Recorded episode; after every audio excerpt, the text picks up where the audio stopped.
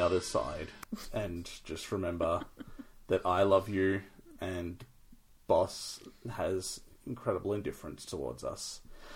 Hello, and welcome to Punk Goes Pod, the internet's only podcast that chronicles the Fearless Records Punk Goes Ellipses series. I said the Fearless Records. That's all right. I also, of course, I knew that you were recording that whole thing. Yeah, because you can hear me. and I also, I feel like I take on a different cadence once I start recording. Like the equivalent of like hospitality voice, customer service voice. Or like the, uh, was it the, the pilot voice that's like, attention customers, uh, attention passengers, uh, if you look to your left, you'll see the, uh, Indian Ocean, uh, but I was just, it's, I mean, it's obvious because I was very much just like psyching myself up for this one. So it was sort of just talking in a very, you know, muted kind of tone. And then all of a sudden, I've got my radio voice. so, it is a true talent that you've got. Sure. Uh, yes. Um, I also forgot to add to the intro. It is the podcast that asks the age old question hell yeah, yeah, nah, or hell nah now. Look, I still like just having hell yeah or yeah nah. I don't want us to get into a habit where we have hell nah to fall back on. We Hell- need to be swift and decisive about this. Hell nah needs to be the absolute dregs. Yeah. Just the absolute, like, the pits. Yeah, I already, I'm already thinking of one that's going to be a future hell nah, but that's all right. we can get into that uh, when we get into that. Uh, this week, though, we are talking about Kryptonite brackets. I'm on it by Purple Ribbon All Stars, as covered by Emanuel for Punk Goes Crunk. Mm-hmm. And no, it's not Three Doors Down Kryptonite. Kryptonite. I know. I'm really disappointed in that. Well, I mean, it doesn't it doesn't look good either way you uh, you you shape it because we're either going to talk about the the band that um, played at Trump's inauguration in Three Doors Oh Down, yeah, I forgot about that. or we talk about cultural appropriation, which is sort of what we're going to get into a little bit. So look, let's just get that out of the way. Like, call it as we see it.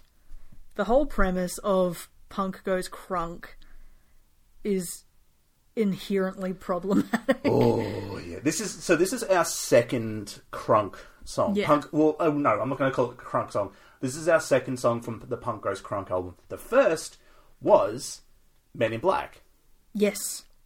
uh, and I know exactly why they did this because they they would have been so excited at Fearless Records. Crunk rhymes with punk. Oh yeah. There's no other rhyme or reason behind it. Punk rhymes with crunk.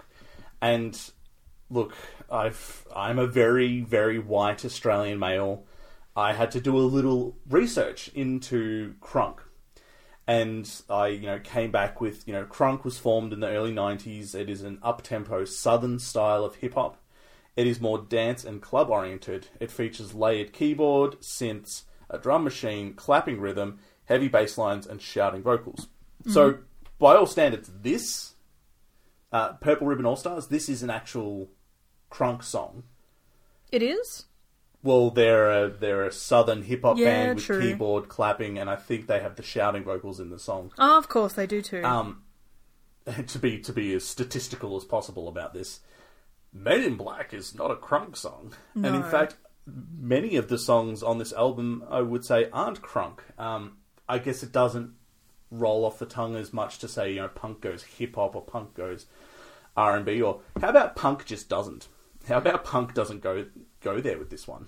Punk Goes Home. Punk goes home for the Um, day. Sits this one out. It's also like definitely a product of its time, like 2008. That's when God, I have to be careful about. Do you know what that release date was? No. April eighth. Oh shit. Okay. So it was released on my birthday. Ah, well, happy birthday to.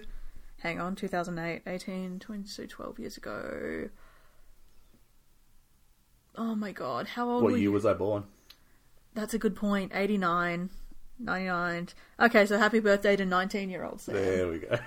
We got there, folks. I um just a real quick reminder of that birthday.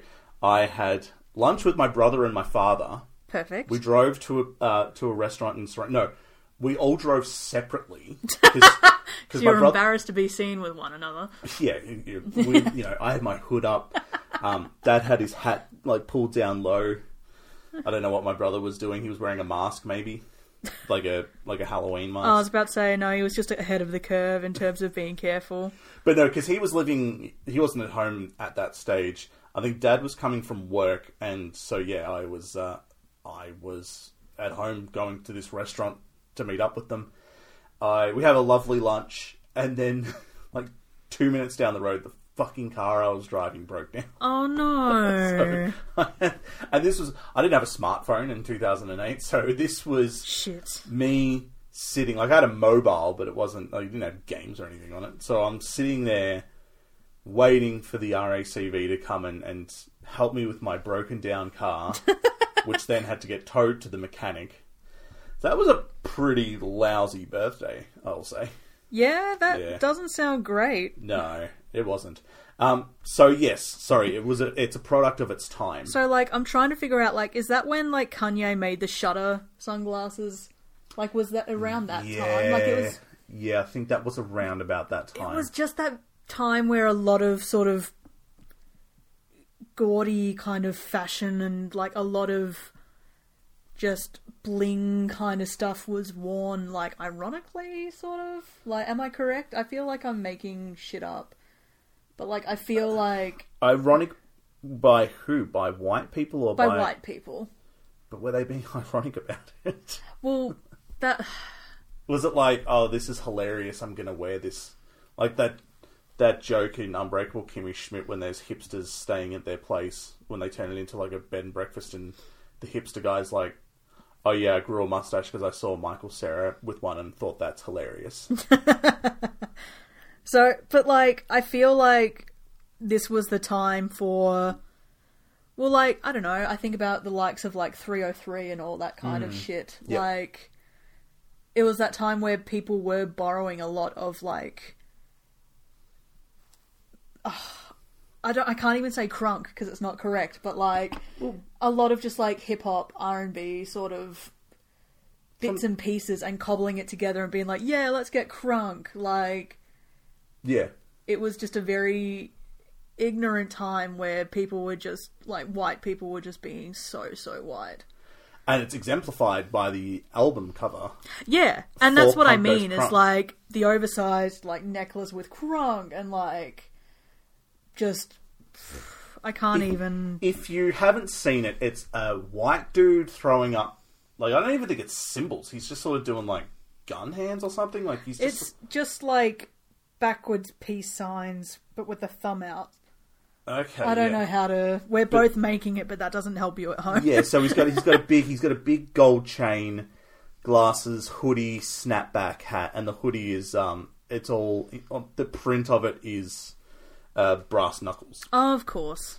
Um, and yeah, it's crunk in big gold letters, and there's, And there's like like twenty dollar bills in the back, and there's dice, and there's a cityscape, and It it really does reek of we watched we watched um we watched Boyz n the Hood once and we're just going to take every well I mean I don't even think I play dice in Boyz n the Hood but like we've we've watched we've watched some videos and we're just going to take exactly from that. Well, it just like, like yeah, to me, this is the mental image of like what fashion was like. Like Gabe Saporta and like Yeah. from Cobra Starship, like Pete Wentz, like these scene figureheads were borrowing a lot of this sort of yeah R and B hip hop sort of culture hmm. and fashion, but bastardizing it and making it this sort of cringy white product. Yeah, Like- yeah, yeah. And and look, I we're both two very white people, um, and we're not trying to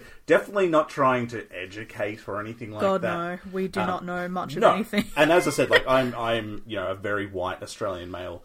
It's you know going to come across in this, but at the same time, it's you know I wanted to do some research. I wanted to look into some of this. Um, I'm also kind of disgusted in my younger self that when I used to wear zip up hoodies, they were always open. I never closed my zip up hoodies. In fact, I used to not like wearing hoodies that without a zip. Pullover hoodies. Yeah, I didn't used to used to not like wearing pullover hoodies because I couldn't unzip it. See, yeah, I've never been a fan of zip up hoodies. Like, hmm. out of necessity, like the first piece of band merch that I ever bought at a concert was my brown, brown Fall Out Boy hoodie. Actually, no, I tell a lie. It would have been my Green Day t-shirt. But anyway, the most significant piece of merch that I bought was my brown Fall Out Boy hoodie from their Infinity on High tour that had crickets on it and the name and all that. But like, I bought it because I desperately wanted a Fall Out Boy hoodie, and that was what they had. Yeah, And there was just some like, there's just nothing about zip up hoodies that is flattering. Like, hmm. you either wear them super oversized and then they're too long for you, but then at least you don't get that bunch from the zipper, or you get that bunch from the zipper and it just kind of sits like when you sit down, like right in front of your stomach. I don't know. I as soon as I found pullover hoodies in like from like bands that I enjoyed, I was overjoyed because yeah, zipper hoodies are just not my thing. yeah, you do rock a good pullover hoodie. Oh, thank you. No, I ever since getting a uh, ever since getting a denim jacket with patches, like I'm probably never gonna buy another hoodie again. oh really Well, not for like, not for like a good hoodie, like to go out with a goodie. a goodie. But I mean, there's a reason why there's a reason why all all of my at home hoodies are pullovers. Yeah. I don't know. There's just no better feeling than like buying the biggest size available in a pullover hoodie and just comfort to the max. See, I couldn't do that though. I don't like huge hoodies on me. Oh no, I look like rubbish in them, but they're I'm just sure so. you look adorable because girls in huge hoodies is adorable. No, you have to be like, God, half my size for it to be like definitively cute, but that doesn't matter. I don't believe it. Ah. Anyway, let's talk about the Purple Ribbon All Stars. Sure. Stolen Bonneville with 23s on the feet. The legend Rocky E. Brown. Back in time to beat it down. Give me face, I love the sound. Slap the taste, they hit the ground. Back in the A, clicked up, pick up with some P.I. that don't play. On that kryptonite we stay. So high we might fly away. I, be on that kryptonite. Straight up on that kryptonite. I be on that straight up on that. I be on that kryptonite. I be on that kryptonite. Straight up on that kryptonite. I be on that straight up on that. I be on that kryptonite. I, I, I, I be on it all night, man. I be on it all day. Straight up pimp. If you want me, you can find me in the A. I'm on it, I'm on it, I'm on it, I'm on it, I'm on it, I'm on it, I'm on it, I'm on it, I'm on it, I'm on it, I'm on it, I'm on it, I'm on it, I'm on it, I'm on it, I'm on it. Time and time again, Do you want to take this or No. Neither do I? Aw. All right, no. So, I mean, I need to go past my uh, research on what is crunk. Uh, so, about Purple Ribbon All Stars, they formed in Atlanta, Georgia, and they were active between 2004 to 2006. So, not a long run for these people. Uh, and I say these people because I remembered that there was also a female in the group. Mm-hmm. Boys and girls. The supergroup consisted of Big Boi from OutKast, Janelle Monáe. Um, I don't know if I'm saying that right. I feel like it's Janelle Monáe. Monáe? I don't know. Janelle Monáe. Um, and a collection of other southern rappers. Killer Mike from Run the Jewels. Sleepy Brown. Konkrete, and that's with two Ks. Mm-hmm. Um, Blackowned C-Bone, Rock D, and Vonnegut. Um, now, so I looked into it, and on their Wikipedia page and looking into the album Got Purp Volume 2, Sick. which I'm pretty sure it does actually have a quote. Yeah, it does. Got Yeah, Purp. it'd be a play on um Got Milk. Yeah. Um, it looks like Janelle Monáe was actually like a featured part of the band or the group, Right. um, and but she's not in this song. Yeah, which is a shame because I wanted to hear old school Janelle, but that's all right. Yeah, it would have been. That would have been. I feel like that's something that's definitely missing from this. It's like throwing like a sick verse from her. It's funny, like I never realized, like outside of the context of this, like Punk Goes Crunk cover, whatever. Even though she's not a part of that, she did sort of run in the same circles as like some scene bands. Like She collabed with Fun, who were on Fueled by Ramen. She, Um, there's a there's a there's a version of Young that has her Yes. on it. Well, Yes. it's the version, I think. Like, I don't think there's one without her. oh, okay. uh, Yeah, it's been Yeah. a while since I've heard. That's all right. Um, and then she and Patrick Stump and a couple of other people, they did a song for Coca Cola. Do you remember that Happiness Today song? It was like, I have to find it because it just blew my mind when I realized that they did it. Uh, hang on, Wait, who did you say was in it? Hang on. Let me. I I will also. edit this down. So I will also say that um, so Purple Ribbon All Stars are signed to Purple Ribbon Records, who are who are owned by Outkast. So Big Boi and um, what's the other guy? Andre three thousand. Yes. I basically I know, well my my sort of knowledge of Big Boi is he was in this Chappelle Show skit. Where Sh- uh, Dave Chappelle quits the Chappelle Show because he's sick of it, and they replace him with Wayne Brady. Okay. And so, like, Chappelle is trying to, Dave Chappelle's trying to find someone to hang out with, and he calls Big Boi, and he's like, "Hey, man, do you want to do you want to hang out?" He's like, Big Boi's like, "Fuck, oh fuck." He's like, "Oh, no, no, I can't. I, I, I gotta go. I gotta go to the dentist." He's like, "To the dentist? Well, how long is that gonna take?" He's like, "Oh, it's gonna take a while. The dentist is on the moon, bitch," and hangs up on Dave Chappelle. What? so, all right. So it was Travie McCoy from Gym Class Heroes, Brendon Urie from Panic at the Disco, Janelle Monáe, Patrick Stump from Fall Out Boy, and CeeLo Green. wow. And so the song is called Open Happiness. I'm just going to play a bit of it because I remember this being featured in the Coca Cola commercials. Sorry, I've just got some shit Uber Eats ad playing over The the. Coca Cola commercials over here. Yeah. Okay. You'll know it when you've heard it. Oh YouTube is just the absolute worst. It's on record. I've said it. Um, and I completely did not realise that this was fueled by ramen adjacent. I remember this. Yeah. Yeah. Is this thing on? Is anybody listening? And so it's like it's a full song Yeah. that these fueled by ramen artists and then CeeLo Green just did Yeah. for Coca Cola. I was just like, what? so I'm not the only one. I feel like hearing the chorus and I'll turn it off. Coca Starship. Ha.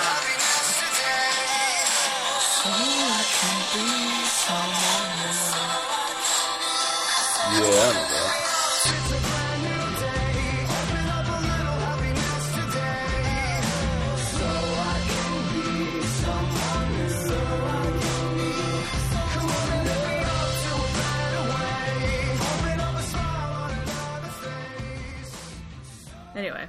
That had, I'd uh, successfully pulled that out of my memory banks, and now it's back in there. You're So, welcome. Thanks. so yeah, very very long story short, Janelle Monáe has always been in the periphery of my shit, and I love that. Yeah, Anyway, yeah, cool. Um, so I guess about the song, it's it's kind of hard because they were only there from 2004 to 2006. Has some big names. Um, was basically like if I'm trying to think of like a record label. I guess if Fueled by Ramen made a band, yeah, uh, on- which out- they did for Open Happiness. No, But like if they if they pulled members from bands Yeah. that were signed by Fueled by Ramen and turned them into a band, um, bit like yeah, as I said, only two two albums, two years. There wasn't a lot to sort of research about them. well, I guess it was just like a side. Like the only one that's coming to mind for me is Boxcar Racer, like just a sort of side one-off project kind of Yeah. thing, and then done. Yeah, kind of. Yeah, Um, like it was, you know, from looking into it, it does look like that's where Janelle Monáe sort of got her start. okay. Um, but yeah, the song Kryptonite was the first single from their second album, Got Purp, Volume 2. Mm-hmm. And that's Purp, P U R P. Yep. The song was released in 2005, and there is an official remix that features Big Boi, Busta Rhymes, Lil Wayne, Bubba Sparxxx, and Remy Ma. Sick. Um, again, there's not too much else That's all right. about the song that I like. There was no charts or anything for it, so really, sort of, yeah, like the the YouTube video has about two million hits, two million views. Um, the video's pretty underwhelming. It's just sort of them. Yeah, They're playing some American football. They're barbecuing, yeah. and then I think they're in a car. maybe that's maybe that's why Janelle Monae's not in it because because they've reached the mac- maximum occupancy of the car. Yeah, they were like, look, it's not legal for us to put an extra person in the car, so just sit this one out. And she just sort of looked at him and went, "That's fine. I'm fine with not getting in that car with all of you." Because, yeah, I was about to get, like, really uppity and be like, why was she not featured? But, yeah, she But- wasn't featured on this song. But so- she's not even in the film clip, to, by the looks of it. Well, I mean, as if you're not doing bars for it, then why would you? I don't know. I'm pretty sure that in the WWE, wrestlers who aren't even wrestling that night still have to be there. Oh, that sucks. I'm pretty sure. I could be wrong. Look, That's like it- the equivalent of me going into work and they're just like, oh, nah, like, there's nothing for you to do, just sit there. yeah, That's infuriating. but like that wouldn't be that wouldn't be surprising if you know how sort of crazy Vince McMahon is. Uh. But yeah, so like, I guess that's kind of a, a niceness. Oh, you're not in the song. Don't worry about it. Yeah. It's going to be like three days worth of work. You don't need to be there for that. yeah, true. I'd like to think that yes, this was run by Big Boi. I'd like to think that Big Boi was a uh, a good boss. I thought you were going to say was a big boy about it. Well, he was. Even though I've, I get the feeling he was pretty average sized, or is. so, As you can tell, we don't have much to say about this song. that's fine. This is going to be a short episode. Yeah. What do you think of it? Um, it's all right. I I do like the the piano that plays underneath it. Um, I did a bit of looking into the song lyrics on Genius. Apparently, "crip" is a slang term. I don't know if it's like a slang term in the South or if it's just an all For jazz cigarettes. Yes, for for chronic, which I then had to again look up what that is in in turn. Did you? Again, showing just how white I am. Did you really have to look up chronic? Well, it's it's weed mixed with like Ah, it's weed with. I'm pretty sure it's something like it's like the red hairs of like weed plants or something. I just assumed it was weed. Um, so basically, it's it's a it's a play on. So I'm on the crip, so on chronic tonight. yeah. So they're gonna get high tonight, Yep. and it's it's that thing of that I always get about weed songs and people that have like weed shirts and Like we get it. You smoke weed. yeah, we get it. You smoke weed. I guess it was a bigger. Well, no, No. I guess it was a bigger thing back in 2005 because it was still illegal in America. Yeah. Um, so it was like, oh, we're we're breaking the law. But Isn't it? It's still illegal in some states, isn't it? I'm pre- yeah, I'm sure that it probably is. I know it's like I know it's legal in California. I'm pretty sure, but I think it's been legal in California for years. Um, or maybe I'm thinking of Canada. Who knows? But yeah, look, it's it's all right. It's the one thing that one thing that it has over the cover. Well, it has a lot of things over the cover, but um, it's and you see this in in rap supergroups.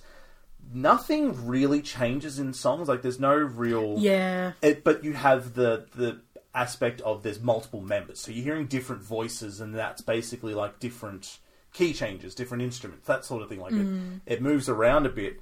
Um, like I'm thinking of D12, how Yeah. there was like six members of that, even though I'm pretty sure they were they were called D12 because they were the Dirty Dozen. I still remember the day I found that out, and life was never the same.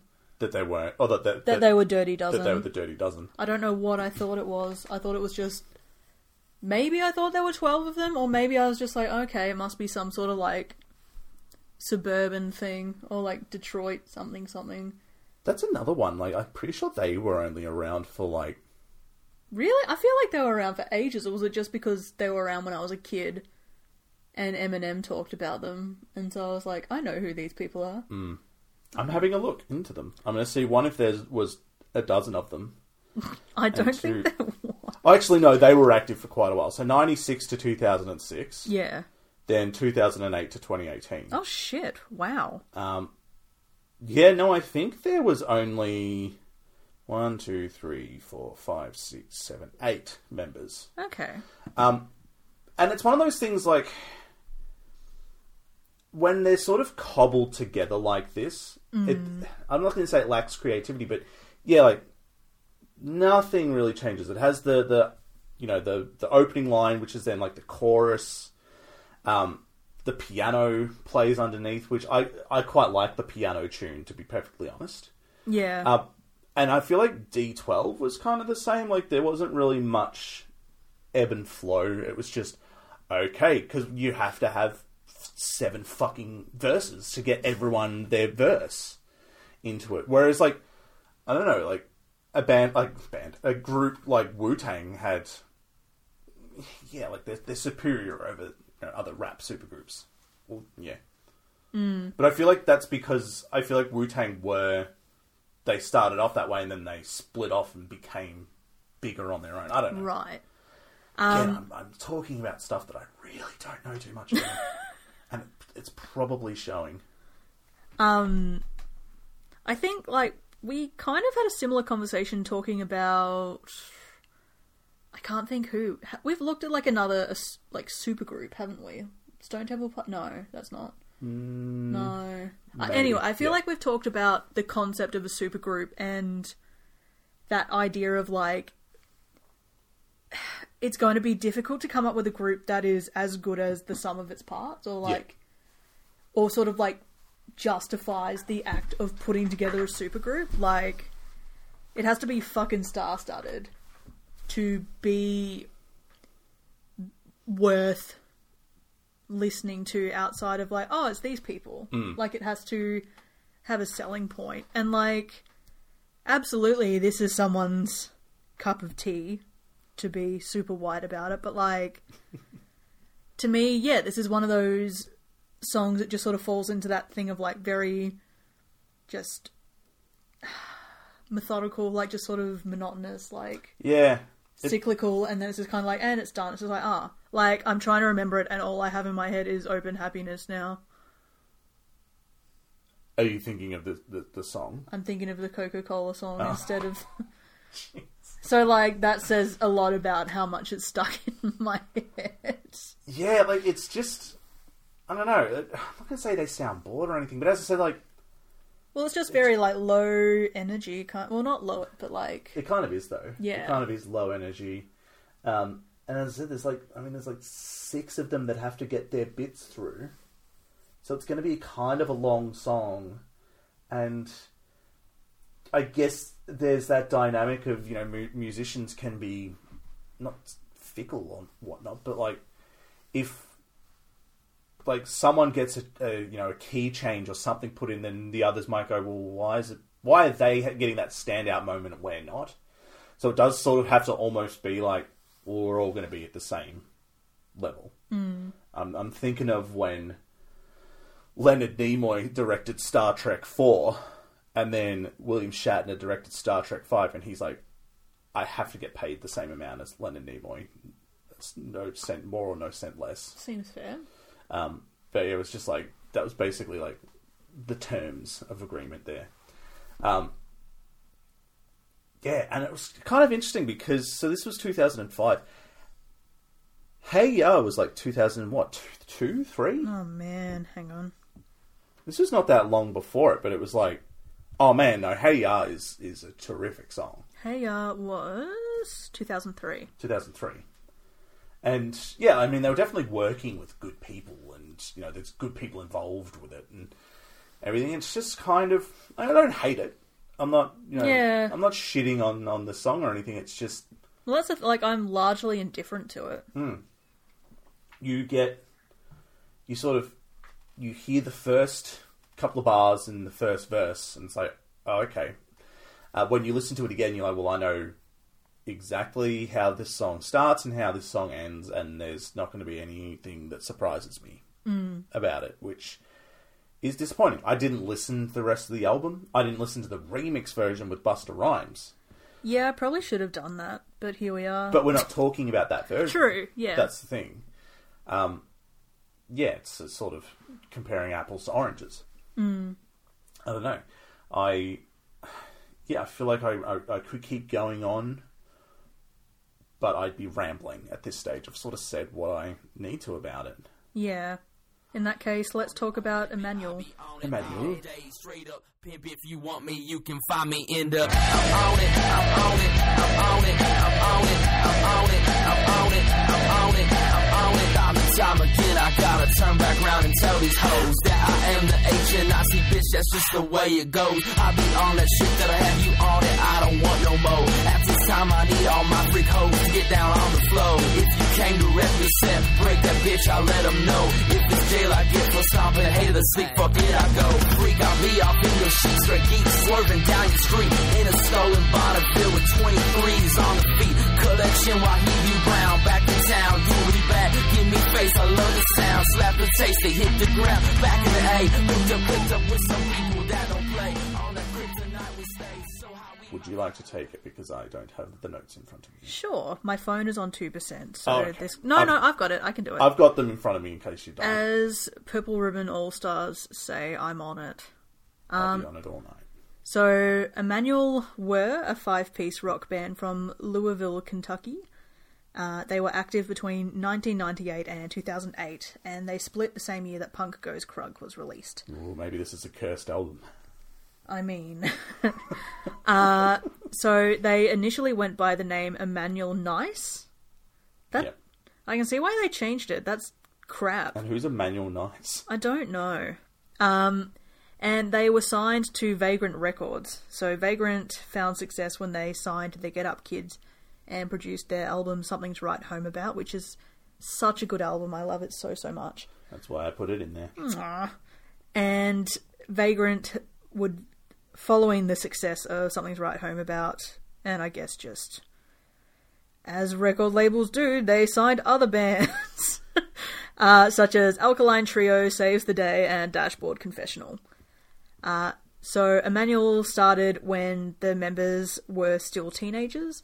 Matt Breen and Brian Whiteman met Anthony Brock and Matt Barber at Six Flags Kentucky Kingdom. I think when I read that, I said to you, like, I can't remember if I told you beforehand or if I was going to wait till the You podcast. told me, yeah. But it was like, we have the best meeting. Like, we had last week with Hum, they met in a coffee shop. We had, was it Stone Temple Pilots that met at a Black Flag concert? Ah, uh, something like that. Who was it that met at a Black Flag concert and they were dating the same girl? I can't remember. Someone. But it was like, this is probably the best. It's just very wholesome. like 14 year olds did it say no it's like teenagers meeting at six flags and they make a band out of that I don't know who plays what in the band, but I guess it's not. me neither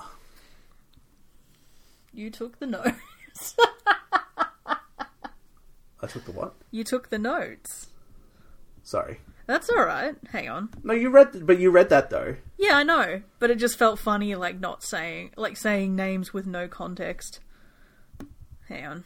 Let's. oh yeah because i wrote them. Yes, yes. Alright, let me see. Ba-ba-da-ba-ba.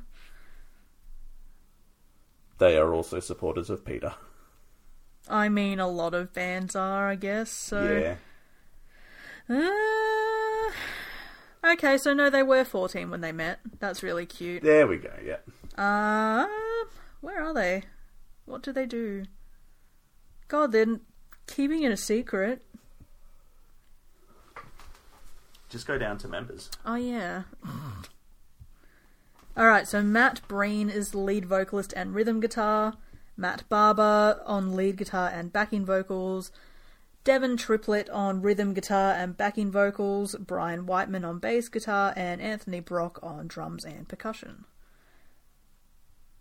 The end. i thought you were going to say drums amp so like he he was a member because he brought the amp He just like plugged everyone in and was like, yep, you're good. we consider our roadie to be a member of the band I think that would be nice. it would be So that's all we know about Emanuel as well. Well, yeah, again, it, it's basically. Yeah, no, I get it. It's like a, it's like a, it's not unknown band. It's like a band who didn't really do much, getting covered by a band who doesn't really have much in way of biography. yeah. So it's yeah, it's kind of mm. interesting. We I think we've done bands before where it's like, you know, definitely, you know, big big acts that have then been covered by smaller acts. I think we've even done smaller acts getting covered by bigger acts, but yeah, this is just like two sort of pretty low key groups Yeah.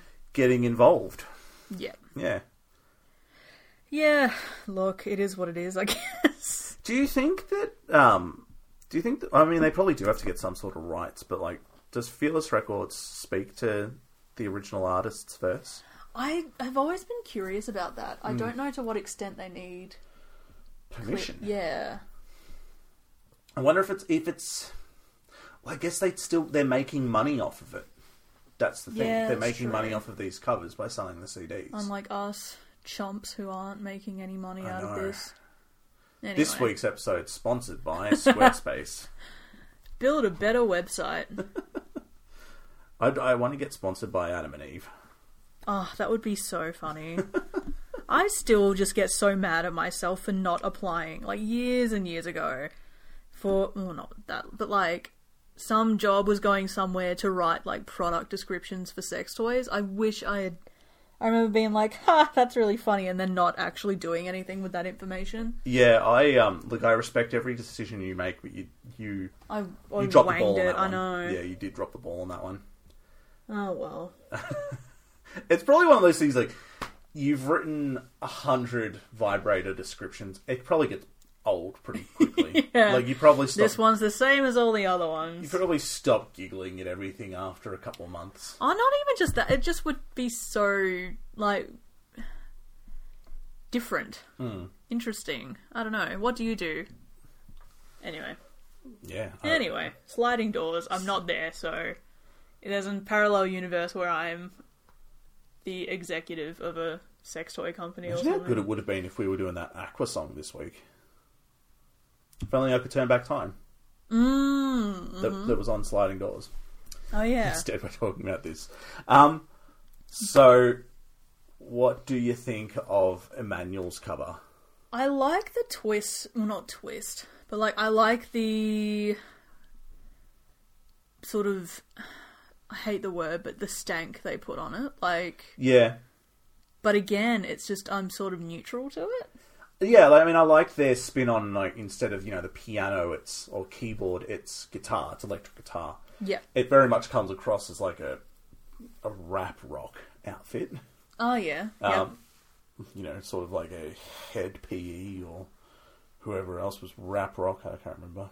Um, but like the thing that it it it does it does the exact same thing. Like it, it has that bit of stank, which is cool for the first verse, but then it's just the one guy, and it sort of it definitely lacks that like having him just do all of everyone else's verses. It's like okay, yeah, this is just kind of repetitive, kind of redundant. yeah. Um, I just yeah, and and he's definitely because I did listen to a bit of Emanuel.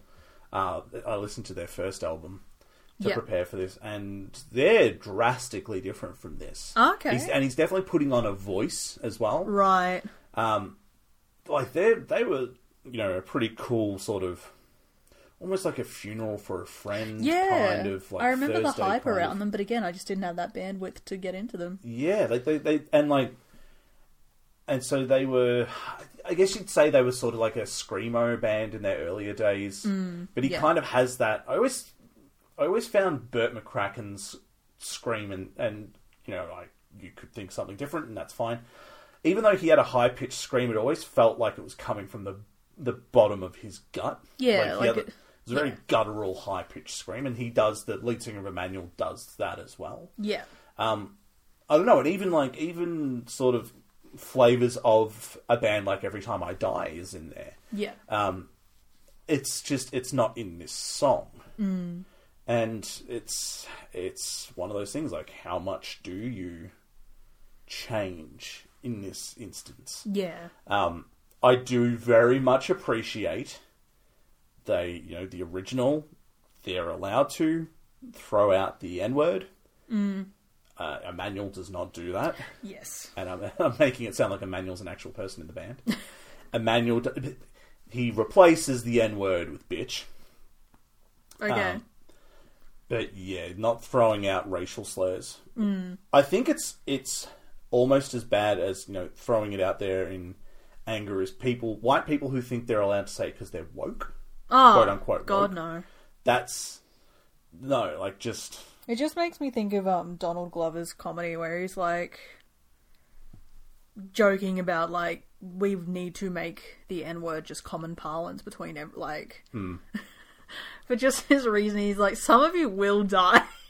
Like- but yeah, no, it's absolutely like it no. was it was literally well, it wasn't like that for us because we're not African American. But when he has that joke in Weirdo about going to see Kanye in Texas, yeah, and yeah. all the white people are just so comfortable with throwing it around there. Again, like they're seeing Kanye, so it's not like they they hate black people, but it's like we're, it's fine. We are so woke that we we Nah. can say it because because we get it, but you don't get it. no. Um, and like he makes that joke of like being in the crowd there when they're throwing that out, and he's just like, huh, and they're just sort of looking at him. yeah. And it was sort of like that when we saw him last, and he plays Redbone.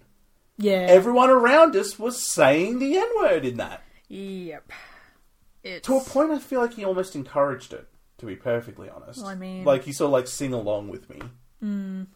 Yeah, I don't know. It's- It's almost as if Childish Gambino and Donald Glover are very similar people.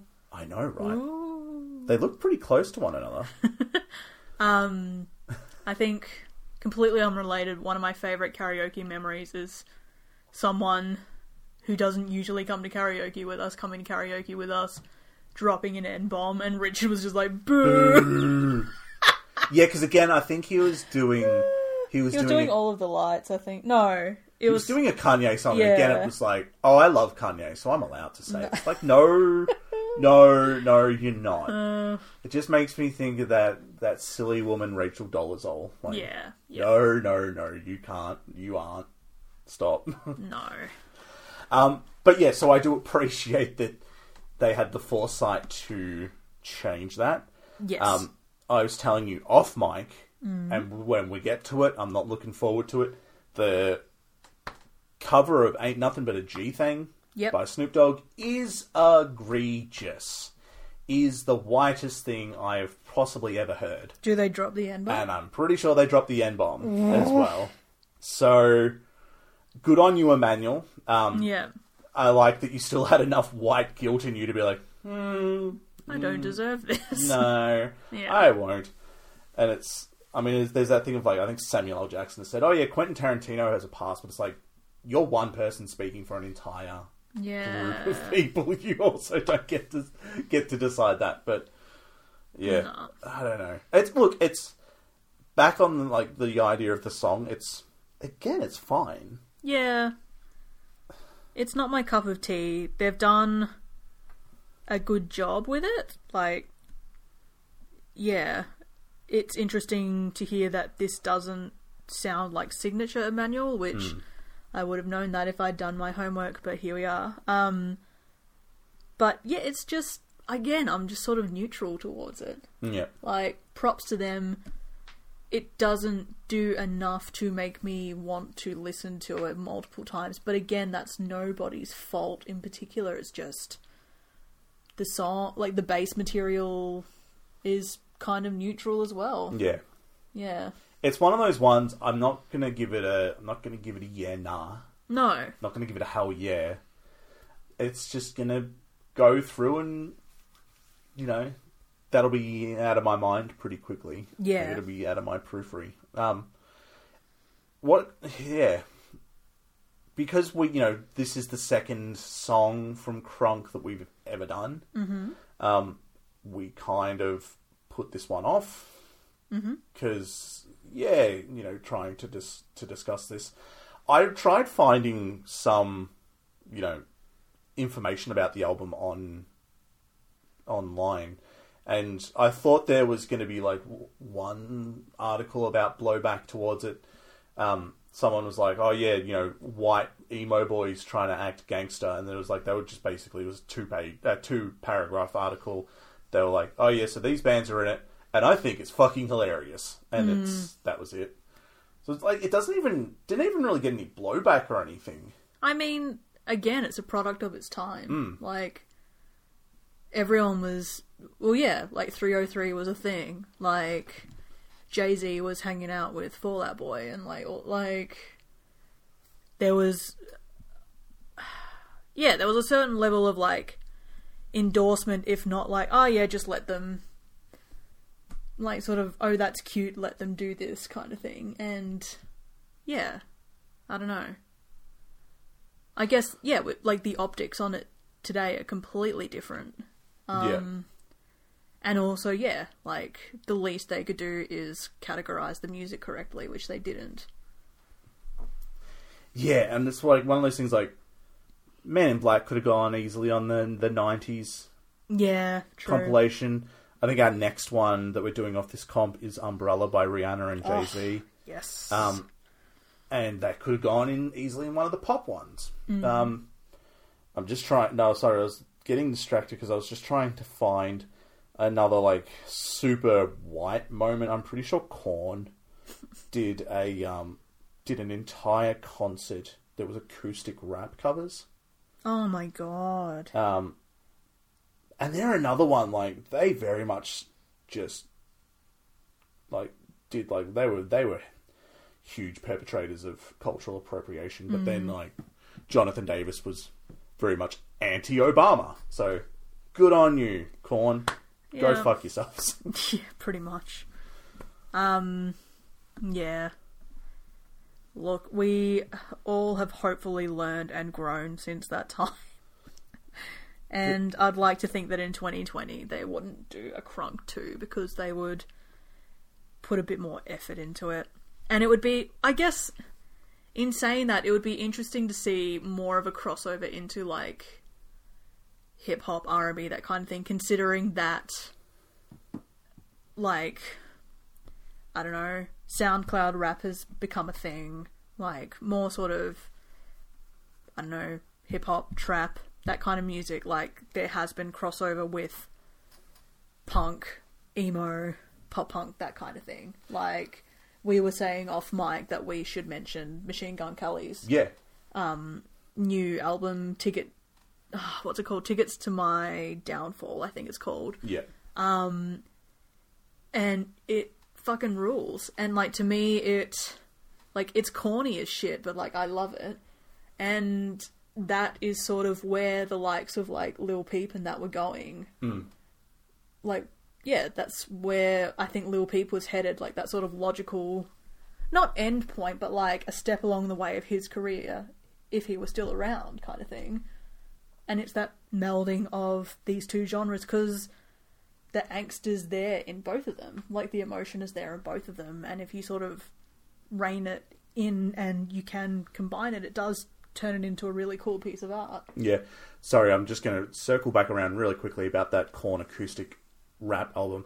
Not too sure if it actually existed. I feel like I read about it in Kerrang in like 2006. Right. So that I couldn't find anything online about it, but I my, I stand by my thing that they were definitely perpetrators of cultural appropriation. But yes, that Machine Gun Kelly album is fantastic. Yes. Um, it's yeah, because he has one of the songs is on the new Tony Hawk. Tony Hawk. Yes. And I said to you before we even listened to the album because I didn't realize that that was off his new album.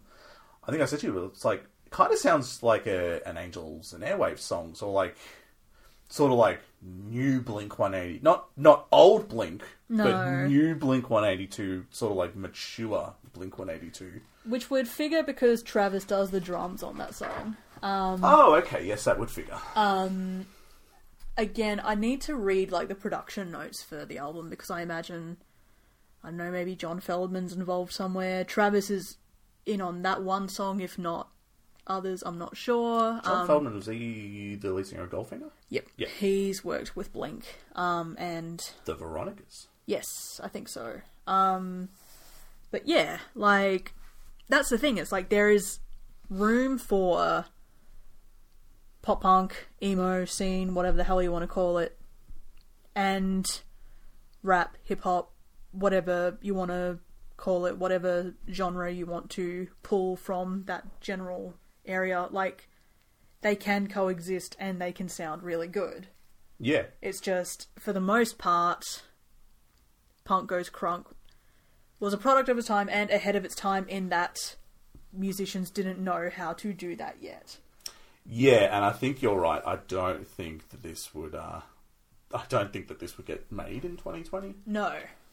But again, like it'll be interesting to see where other artists sort of tread the same path as Machine Gun Kelly, Lil Peep, those kinds of artists. Yeah. I'm looking at John Feldmann, and yes, he's worked with quite a lot of people. He worked with The Used Sick. on Was Lies for the Liars. Ah, that album is great. Hilary Duff on Most Wanted. Oh, you also worked on In Love and Death. Yep. Uh, he worked on worked with Good Charlotte on the Chronicles of Life and Death. Ah, that album's so good. Ashlee Simpson autobiography. I think he did basically all of the used up until a point. Yeah. Like he did all of their their earlier stuff. Um, Atreyu, yeah, the Veronicas, Which one? uh, Hook Me Up, Oh, okay. Yep. Writer, producer, mixer. I was going to say, oh, he worked with Goldfinger. Fancy that. I wonder why he worked with uh, Goldfinger. Sorry, I'm just trying to see. Uh, doesn't say anything about Machine, Machine Gun, No. but he did work with Blink. Yep. Yeah, the latest was Escape the Fate. Oof. Oh, he's, he's still working with the Used though. Okay. Again, the hilariously titled Heartwork, which is just funny because uh, to me, because Heartwork is like one of Carcass's most famous albums. Ah, okay. More like fartwork. right? Ah, but it's just I just found it funny because I remember in a in a Revolver magazine, and like he was getting interviewed, or it was like fans asked Burt McCracken questions, and someone was like, "Hey Burt, what's your favorite metal album?" He's like, "Fuck metal," like trying to get a rise, and it got a rise. like basically the next month's edition of letters of like letters from fans, letters to the editor was like, "Man, fuck Burt McCracken saying fuck metal." I was like, I'm pretty sure he just got the exact response that he wanted out of you. Oh my god. Just too much testosterone in general. Everyone just needs to fucking calm down. Oh, you worked with the Dune Rats. Sick. John Feldmann, not Burt McCracken. I think we have reached the end of this week's Yeah, episode. definitely. you know, when you're trolling through John Feldmann's Wikipedia article, that this is a good place to wrap it up. We'll call it pulling a Feldmann when you've uh, Yeah. when you've reached the end, Yep. and you you may be trying to get a little bit more out of it. We've Feldied this episode. But yeah, we don't we don't really need to get any more out of this. We've we've done a pretty bang up job, if if I ask myself. And you have. Um, what are we doing next week? My phone is dead, so I cannot tell you. Well, hell yeah or yeah nah, Ah, um, or just yeah. yeah. Yeah. Yeah. Uh, so next week is Alone in the World by Glasseater for Punk Goes Acoustic.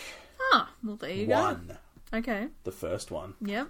That's generally what that means. Yep.